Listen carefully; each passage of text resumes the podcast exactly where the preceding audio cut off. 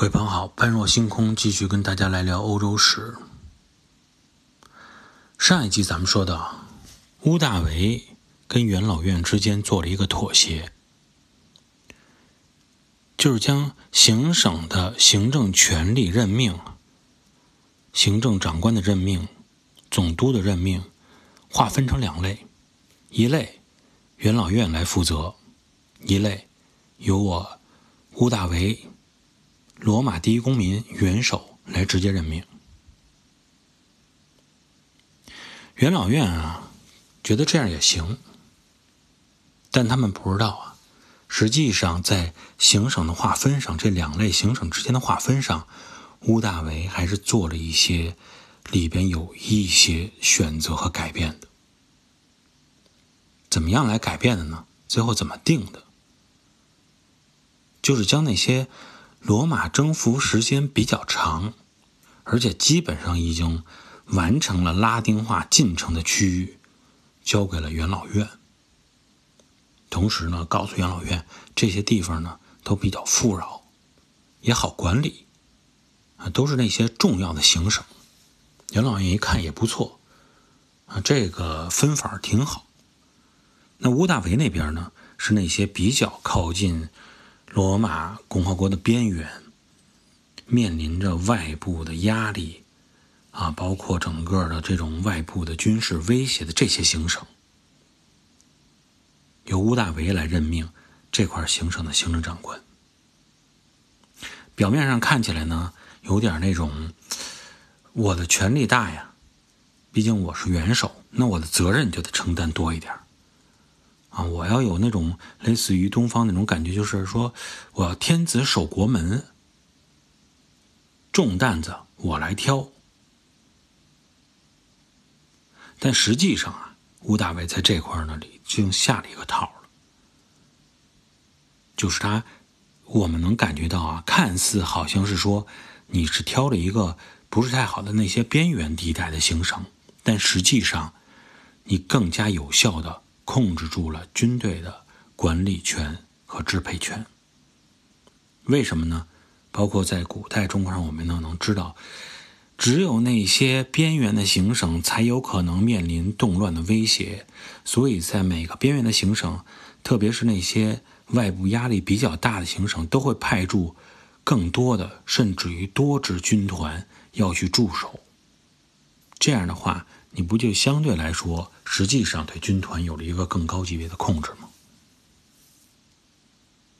拉丁化较深的那些成熟的内陆的那些行省，由元老院来任命，但是那些行省根本就不需要驻军，所以这样的话，那位乌大维这位第一公民所控制下的行省，实际上呢，更容易让他与军队形成合力。不管说是对于元首也好，对于整个罗马共和国、罗马帝国来也好，威胁不论是说来自外部还是来自于内部，都可以保证吴大维拥有最强有力的资源可以调配。当然，元老院啊，本身他们这些元老也知道，这个大事啊，既然吴大维想这么做。那他们要去阻止起来也是很困难的，顶多呢延缓一下进程而已。整个元老院的权力收缩的趋向不可避免了。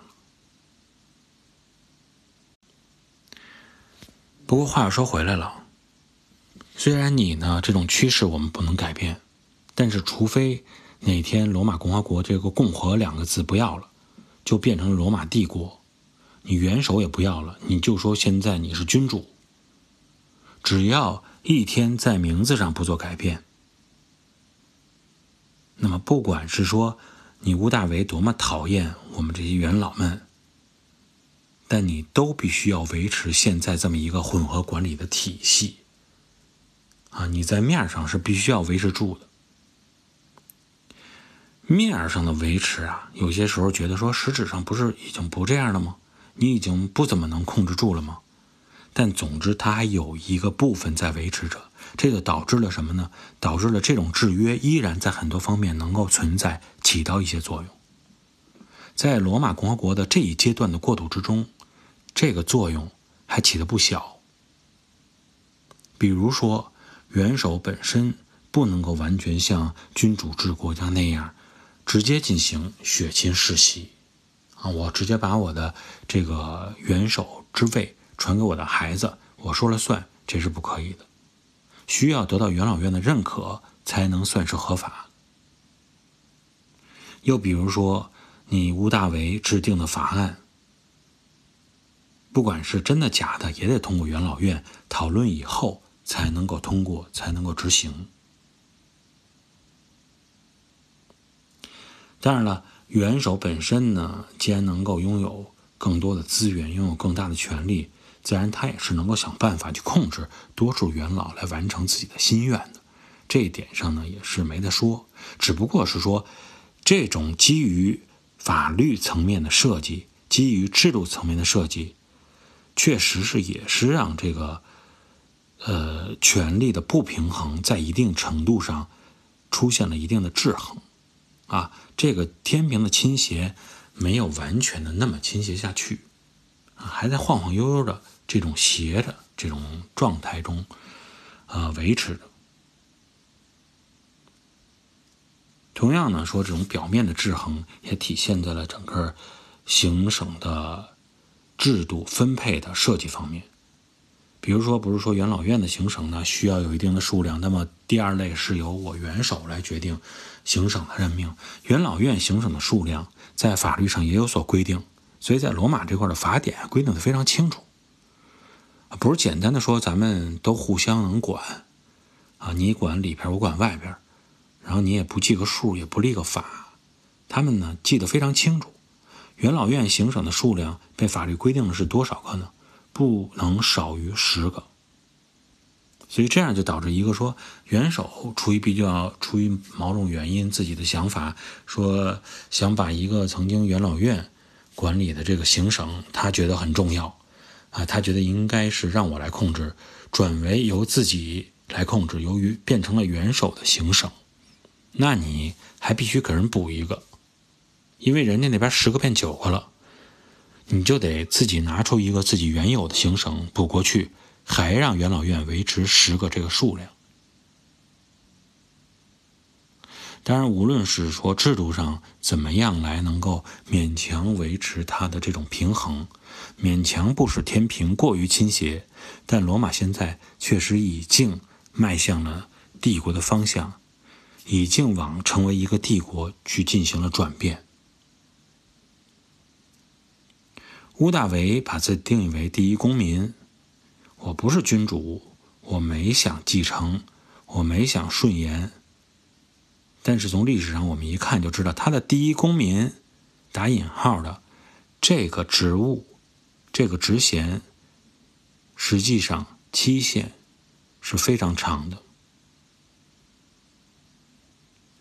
有当第一公民、当元首，他当了多少年呢？当了三十七年，公元前的二十三年，一直到了公元后的十四年，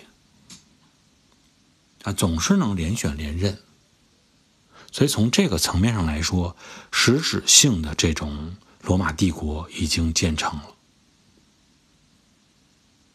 那么有的朋友听到这里呢，就会觉得，你这吴大维。啊，也不怎么样啊！你这不是跟元老院耍阴谋吗？耍诡计吗？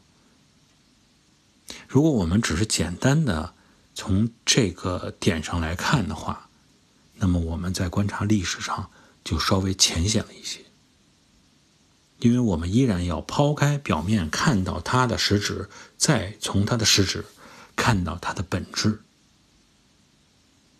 为什么这么说？我们下期节目跟大家继续来探讨。好，感谢各位的收听，我们下期节目再见。